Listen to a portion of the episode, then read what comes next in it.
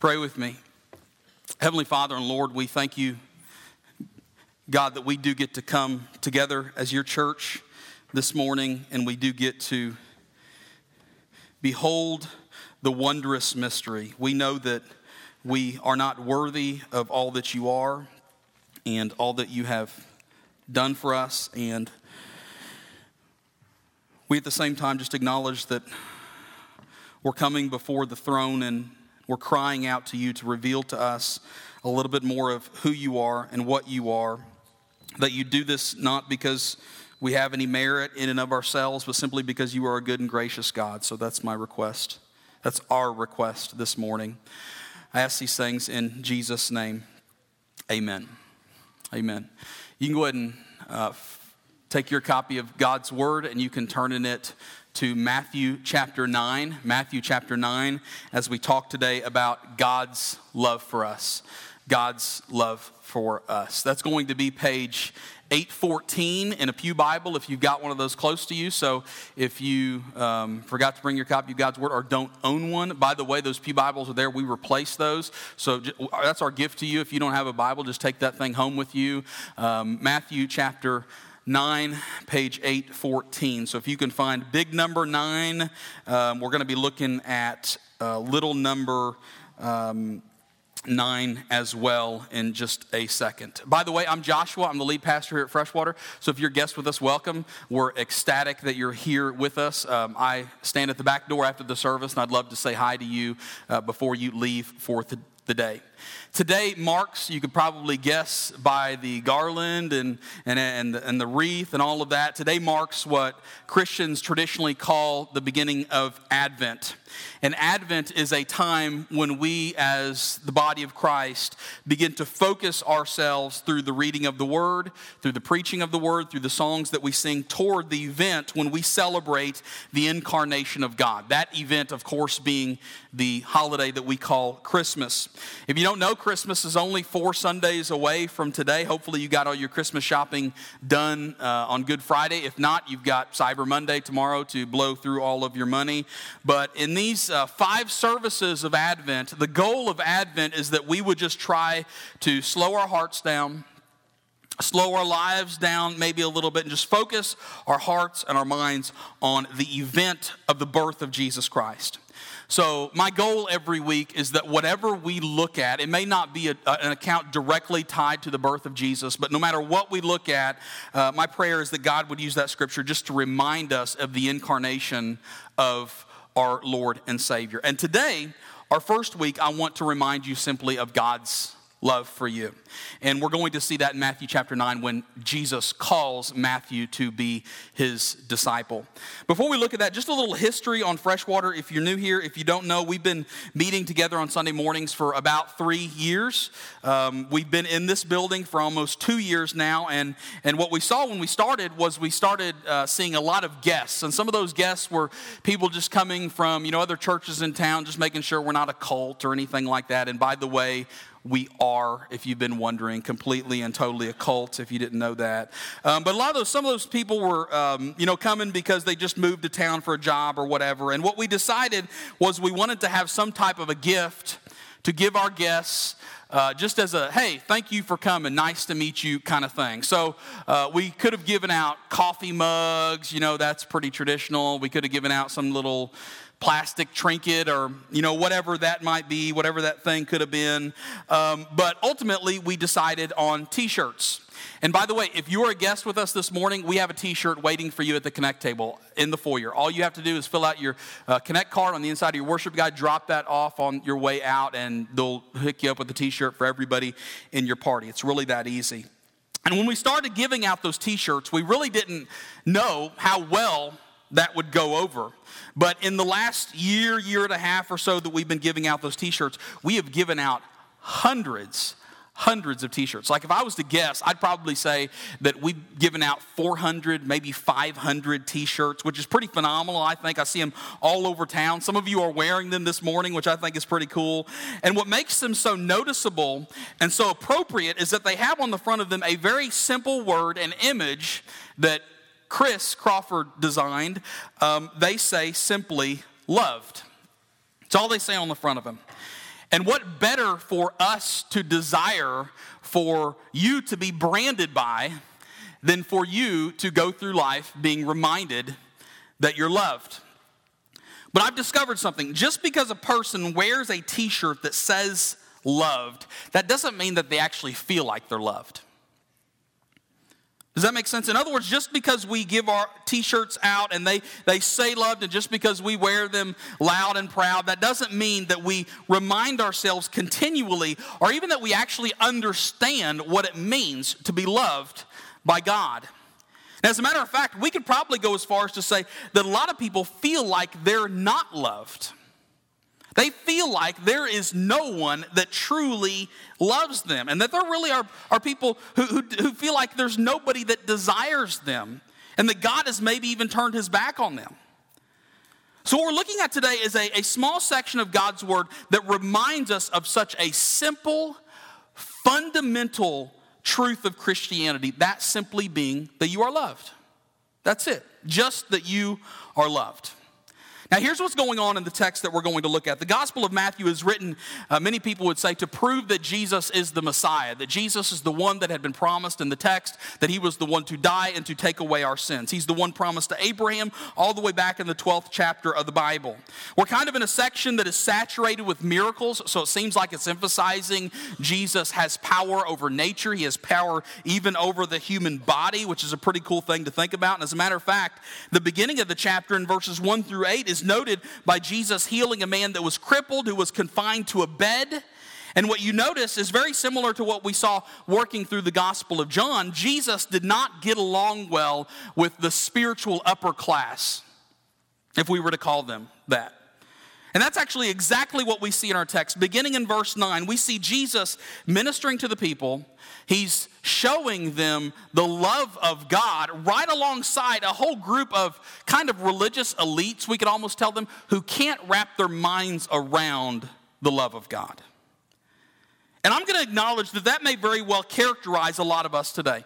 Religious, maybe raised in a Christian home to some extent, zealous, um, moral in a lot of different ways. We've got our outside put together well. We look like we've got it all together, but having never really felt and experienced and truly understood how absolutely impactful God's love is. So, this morning, the text is going to show us just that. It's going to show you that you are loved. And actually, we're going to go ahead and we're going to dive into the text. I'll tell you that we're going to see three ways that God's love works in our lives. First, we're going to see that God's love draws all kinds of people. After that, we're going to see that God's love confronts or convicts all kinds of sin. And then finally, we'll see that God's love demands we admit our need. But we're going to see that first way first. God's love draws all kinds of people. Go ahead and look in your copy of God's word at verse 9. Look at verse 9. It says, As Jesus passed on from there, he saw a man called Matthew sitting at the tax booth. And he said to him, Follow me. And he, he being Matthew, rose and followed him. Now, I want you to notice a couple things just in that opening verse, that opening sentence before we get into this. First of all, notice that this is the same Matthew as the Matthew that is writing the gospel. So that's the same guy. And this account essentially is showing us how Matthew becomes a Christian.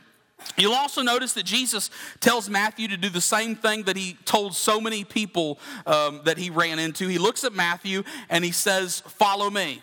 You remember that's the same thing that Jesus said to the first disciples that he called, Simon, Peter, and Andrew. He looked at them on the beach of the Sea of the Galilee and he says, Hey, follow me.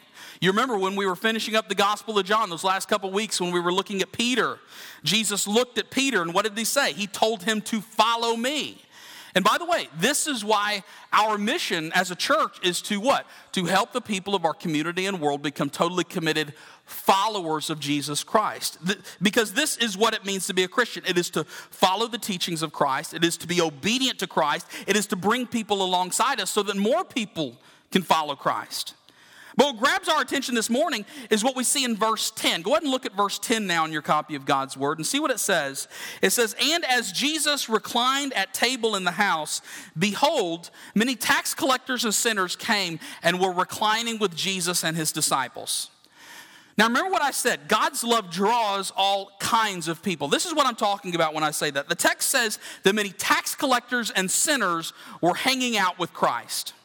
And let's stop there and let's think about what the words tax collectors and sinners actually mean. I mean, a sinner is exactly what it sounds like. A sinner is, um, for us, we know that everybody's sinner, right? Every, every, single one of us has sinned against God. That includes uh, the person who's just doing everything that they can to, you know, make it through life and keep the lights on and pay their mortgage and, and, and pay for their truck and everything else, all the way up to the Pope. Every single one of us, every single one of us is a sinner. We have rejected God. We all, like sheep, have gone astray from our shepherd. We have disobeyed our Creator. But tax collector is a little bit more narrowed in, isn't it?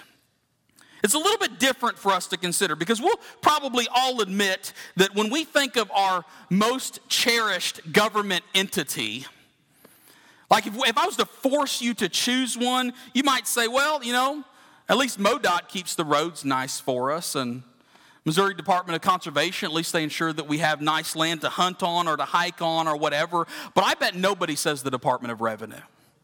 And some of you work for the Department of Revenue. Nobody says the IRS. You know, when the teacher's going around the third grade class asking the kids, kids what they want to do when they grow up, nobody says, I want to grow up and take money from people. Nobody says that.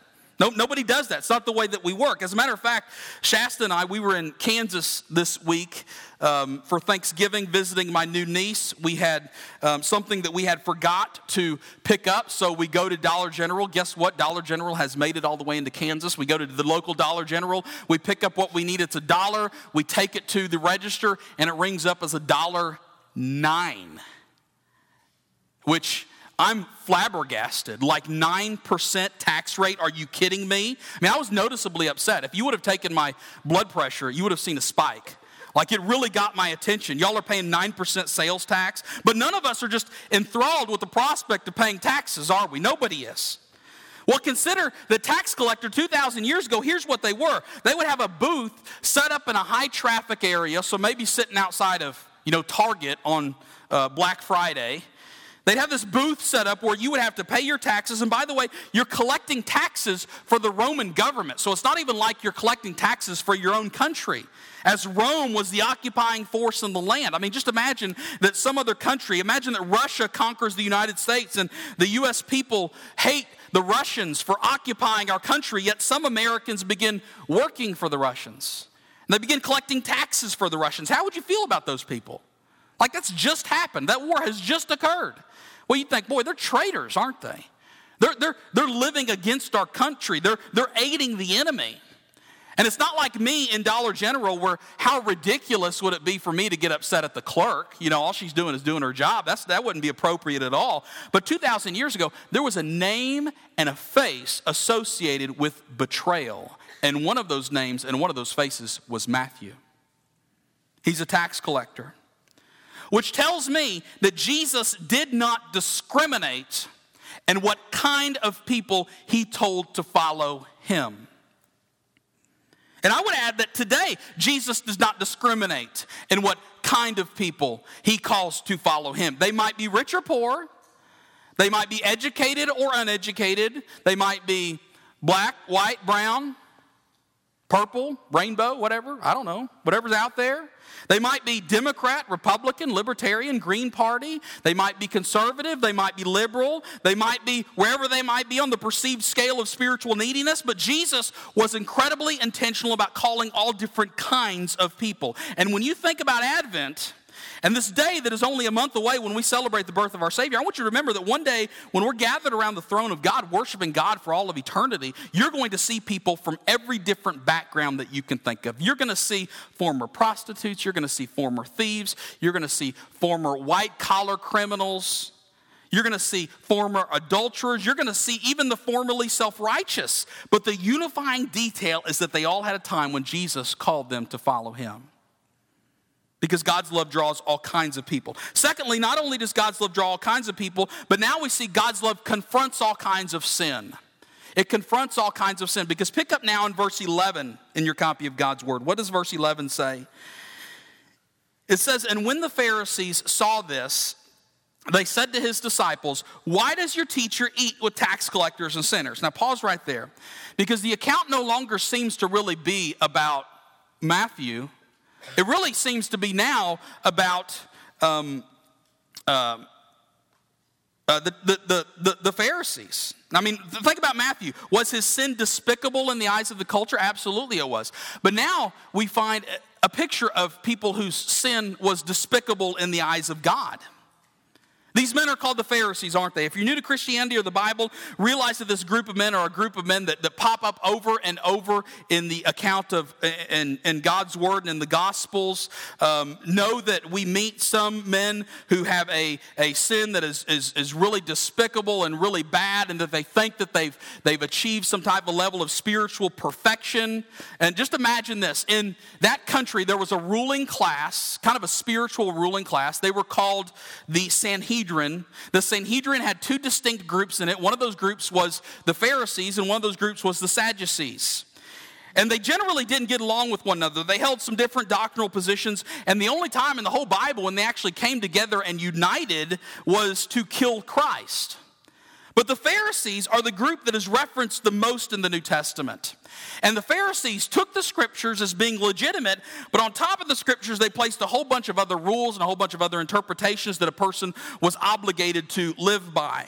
And what this created was this created a group of, of, of, people, these, these, these spiritual elites, who thought that if they obeyed all the rules, both the rules of Scripture as well as all these other rules that they just happened to make up on their own, they thought literally that they were spiritually perfect. So they thought that they had, by their own effort, reached the pinnacle of spiritual perfection. They were what we would refer to as self righteous. That's what we would call them. And that's the mindset of these Pharisees. That's, that, that's what they're thinking when they see Jesus hanging out with and evangelizing tax collectors and sinners. Their mindset is why would you ever associate with people like that? They've got the same rules that we've got. If they wanted to follow them, they could, and they could be perfect like us. So when I say that God's love confronts all kinds of sin, I'm saying that God's love not only confronts greed, and it not only confronts adultery, and it not only confronts pride, and it not only confronts arrogance and some of the more flashy sins that seem to get the most attention. I'm saying that God goes after the most concealed and hidden of sins, the sins that reside deep in our hearts, the sins that don't necessarily get airtime on the evening news. The sin of thinking that we're good enough for God in and of ourselves. And really, the sin of thinking that we're better than other people. Now, you need to know that this takes many forms. It comes not only in the ultra religious, but it comes in the hearts and the lives of average people just like you and I. We can fall into this exact same trap. And today, I don't know many people who think they're perfect, but I know a whole lot of people who think they're really not that bad. So, case in point, I told this account a long time ago, which means that most of you weren't here. Uh, but I got pulled over once. And when I say that I got pulled over once, I don't mean that I've only gotten pulled over once. I mean that there was one time in my life when I specifically got pulled over. And this time was in Sedalia. And if y'all don't know, um, Sedalia, there's a lot of hiding spots for cops. Are y'all aware of that? So when you're going through Sedalia, make sure you do the, the, the speed limit, and you really got to watch yourself in that town. And this will just be extra. I'm not even going to charge y'all for this one.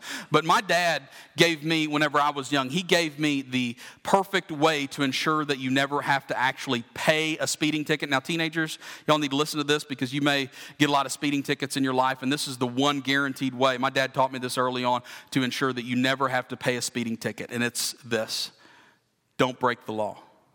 It's crazy. It's absolutely insane. Who would have thought that this is the way that, that life works? So I get pulled over. I do get a ticket because I'm doing like 15 over in the middle of town. And I start talking to the cop about Jesus. And at first, I think it's going pretty well. But then we really get to the point of decision where I'm kind of asking what he thinks is going to merit him salvation and what it would take for him to become a Christian and be saved from his sins. And he begins to tell me um, about basically his resume. He begins to tell me about his military experience. And he begins to tell me about all the ways that he served the public, including in several different capacities. And, and how, yeah, he's done some things that are wrong, but he's never really done anything that bad in his mind. And how his real lack of big, atrocious sin, and because of his contributions to society, God is going to let him into heaven. That's what he told me. And don't get me wrong, everything that he had done in his life is noble. I mean, we should admire, we should appreciate people that serve in that capacity. There's no doubt about that. But no service our contribution can ever make up for disobedience. I mean, imagine a soldier who disobeys a direct command, and when confronted for disobeying that direct command, their response is, Yeah, but look at all the commands that I obeyed. Like, that's not the way that it works. It doesn't matter how many times you obeyed because that's expected. That's the norm. That's the standard. What matters is the commands that we didn't obey. Well, with these Pharisees 2,000 years ago, they had become so infatuated with all the good that they had supposedly done, they'd forget about the problem with all the bad that they'd done. Self righteousness had kind of blurred the way they saw themselves and the way they saw God. And maybe, for some of us, maybe that's us today. Maybe that's our struggle. We may not think that we're perfect, but we've definitely snarled our nose up to others in society. We've concluded that we're not really that bad. We certainly aren't as bad as so and so, are we? And as a result, we're kind of contemporary examples of Pharisees. And if that's you, and by the way, that has been me plenty of times. I have to fight against that even to this day. But if that's you, there are two things that I want you to remember. These are both in your outline if you're following along. I'll share them quickly and then we'll move on. Under letter A, all sin is equal. Write that down. All sin is equal. Now, when I say that all sin is equal, what I mean is that all sin is equal. But what I don't mean is I don't mean that all sin is equal. Y'all paying attention? Okay. You don't understand that. Okay, well, here's what I mean. Obviously, all sin is not equal, right? In that taking a gun and shooting somebody in the face is not the same as a toddler stealing a toy. Like we all understand that. That's that's written on our hearts. We get that difference. But every single sin, no matter how big or small we might think that it is, has created the same impenetrable barrier between us and God. All sin has created the same chasm that separates us from God. And no matter if your life contains some of the more grotesque sins or if it contains some of the ones that unfortunately are more socially acceptable, they all take the same measure of faith and repentance in order for us to be reconciled to God. So, in that way, all sin is equal. Under letter B, the gospel is the great equalizer. The gospel is the great equalizer. What do I mean? I mean that the message that we cherish, namely Christ crucified for sinners, I mean, that's the, the, the, good news of Jesus Christ. That message places every single one of us on the same spiritual level before God. And that means that every single one of us is called to do the same thing, namely to repent and believe.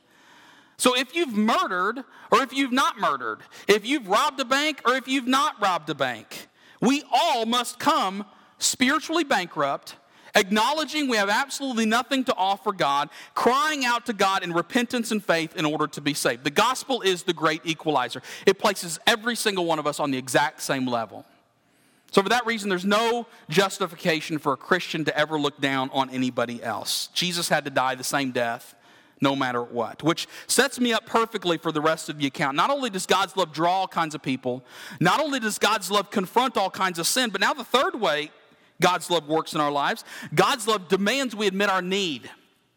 It demands we admit our need because look with me now at verses 12 and 13. It says, But when he heard it, he said, Those who are well, so this is Jesus responding, those who are well have no need of a physician, but those who are sick. Go and learn what this means. I desire mercy and not sacrifice. So Jesus is responding to the Pharisees who can't understand, they can't wrap their mind around how Jesus, this supposed holy man, could be hanging out with derelict people. And Jesus' response is just classic Jesus, isn't it? I love it. He basically begins to draw a line in the sand and he begins to divide the population. Now, look, I know that the, the Bible um, and um, I know that this in particular makes us nervous in contemporary society. We, especially millennials, don't really like to be labeled, do we?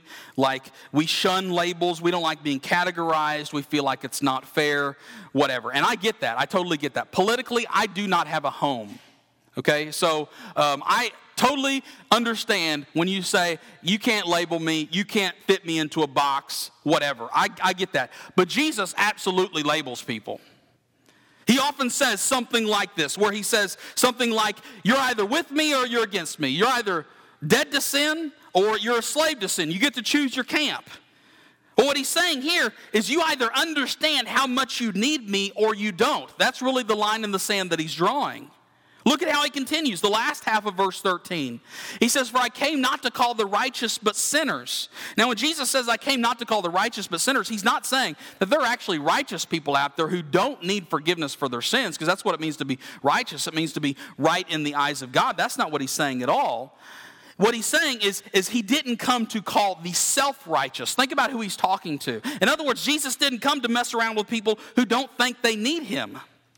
Jesus came and Jesus called and Jesus drew and, and Jesus saved people who would realize how much they truly needed God. And by the way, when we think about the demographics here in Jefferson City, and we look at everything from level of education to average income to what the home dynamics look like to religious backgrounds. So you can just go down the list. That, that single thing right there is one of the biggest hindrances for people in our community coming to know Christ as their Lord and Savior. It is acknowledging that you have an intense, burning need for God.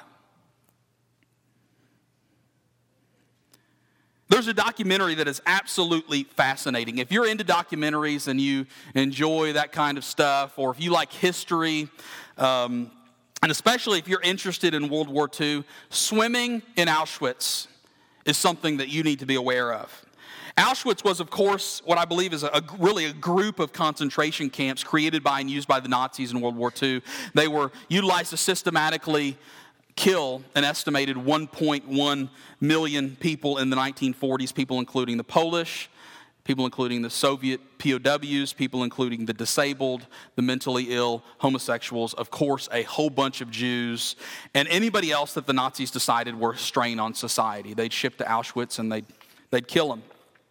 But in this documentary, there were people that lived during World War II interviewed, and, and they expressed that Germans and in particular, the Nazis were seen by many Europeans as the most cultured, reformed people in the entire world.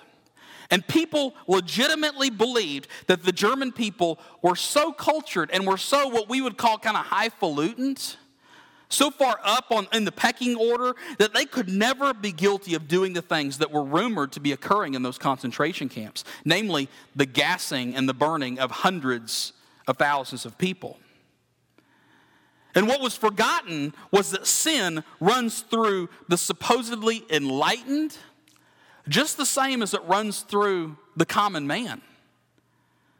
So we should never get in our minds that because of a certain level of education, because you've got a raise at work, because of whatever, that their need or our need for Christ is minimized. If anything, it might be intensified.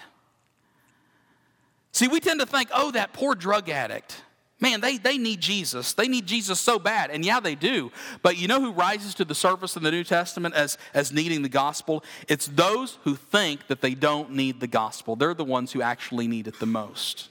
So let me just say this before we move on. If you are in a position right now where you just don't really feel like you need God, um, maybe somebody brought you here. Maybe you came just out of obligation. Maybe, you know, whatever, fill in the blank, whatever it could be. I would urge you to heed the examples in God's Word.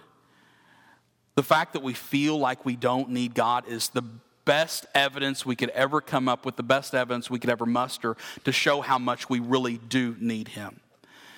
So let's begin to, to wrap this up and let's think about this. In this text, we've seen these three ways that God works in our lives. What are they?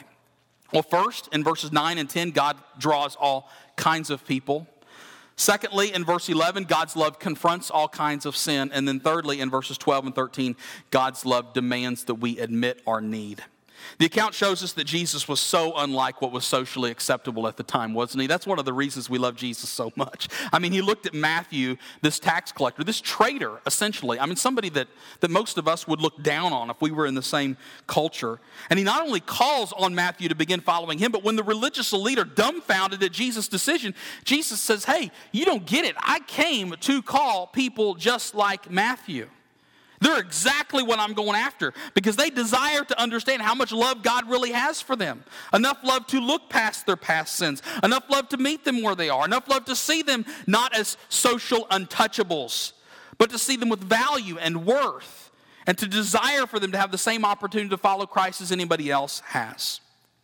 But I was thinking about this this week, and uh, we, like many of you, traveled this week, as I already told you. Normally, we're home for Thanksgiving. Shasta and I, our families are both from Central Missouri, so we are always in town, or at least, you know, in Central Missouri for Thanksgiving and, and Christmas and Easter, except for this year, because in May, my brother in law began pastoring a church in central Kansas. So he and my sister moved out there, and just two, two weeks ago, my um, sister gave birth to their first child, my niece, who is named Carolina Jane, and you can go ahead and throw her picture up so everybody can see her. Yeah, I was, um, I was, uh, um, this is this is true. The first time she ever sm- this is not really true. I, I said it's true. It's actually a lie. The first time she ever smiled was the first time I held her. That's what we're telling people. She did smile when I held her, and I'd never seen her smile before that. Just met her, so I'm assuming that was the first time. I was really planning on having to like poke and prod y'all to do the awe thing but you, you did it. Good job. I'm proud of you. So, um, so good job. But driving to Kansas and, and, driving back from Kansas and watching all the people zip back and forth, going who knows where across the state, across the country, whatever else, I was thinking, you know, why do people do this? Why do they do this? It's not the food because you can cook a turkey wherever you are.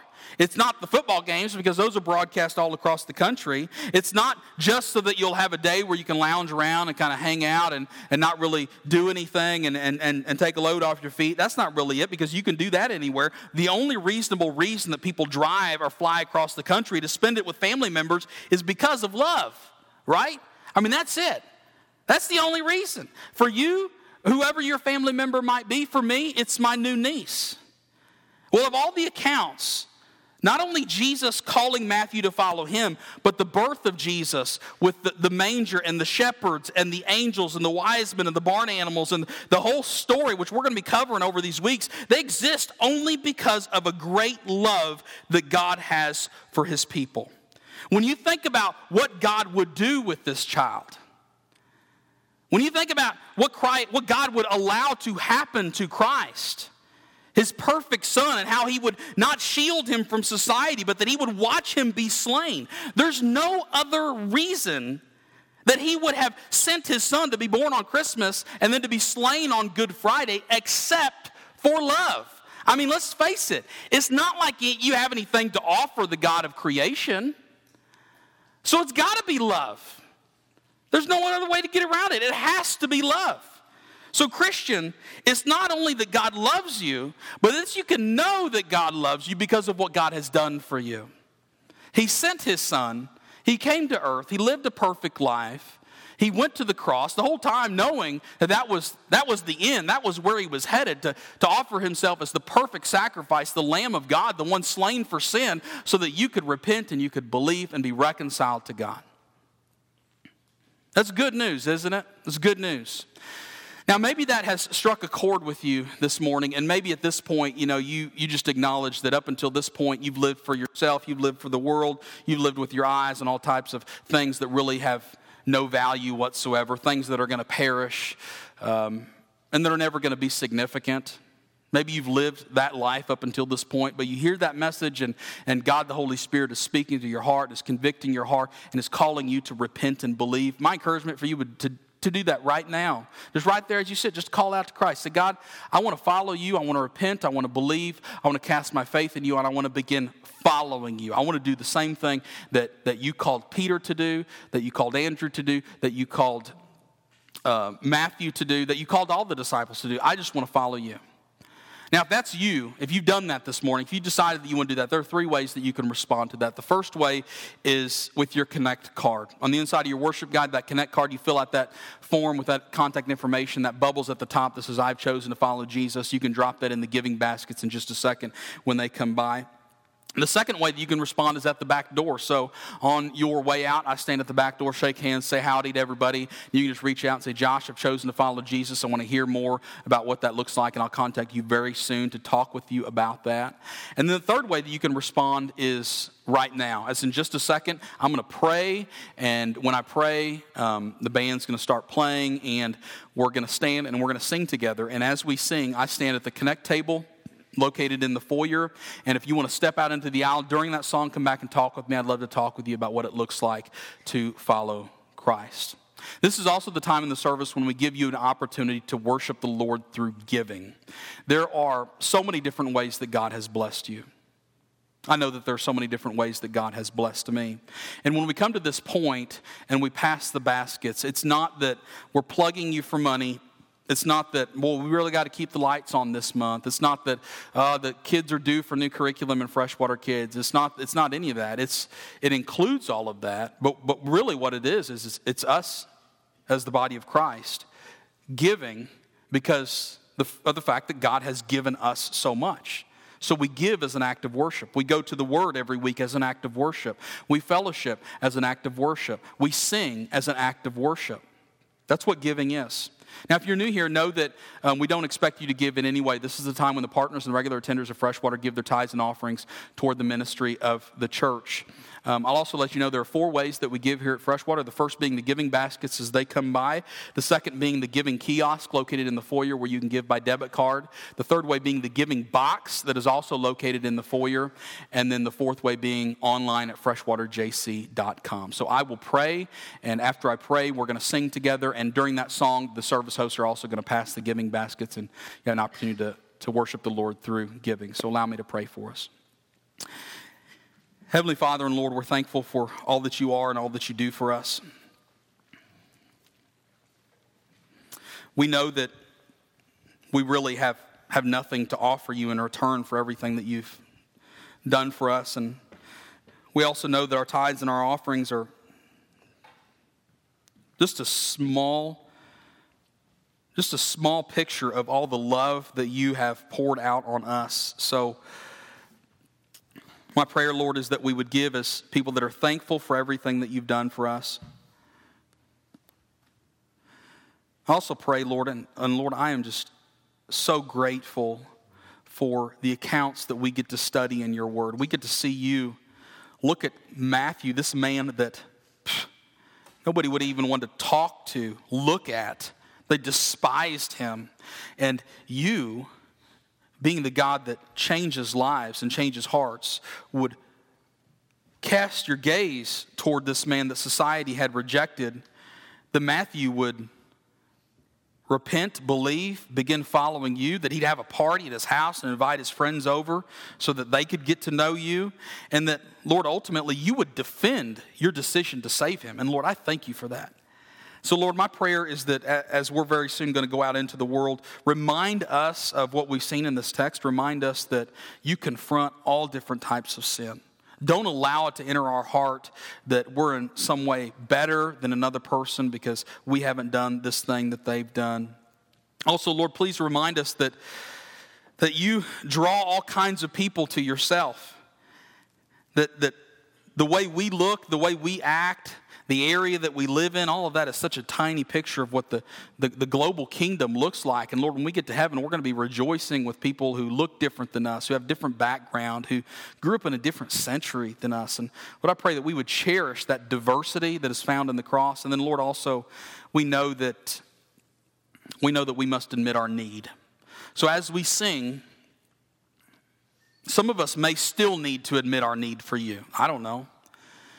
And for those that still need to admit their need, my prayer is that you would, oh Lord, that you would pierce their heart. You do it with love, but that you would pierce their heart. You turn them from their sin toward you. And that for the rest of us, for those of us that have, have already went down that road and we're continuing down that road right now, we'd sing just as grateful, thankful people for all that you've done for us. In Jesus' name I pray, amen.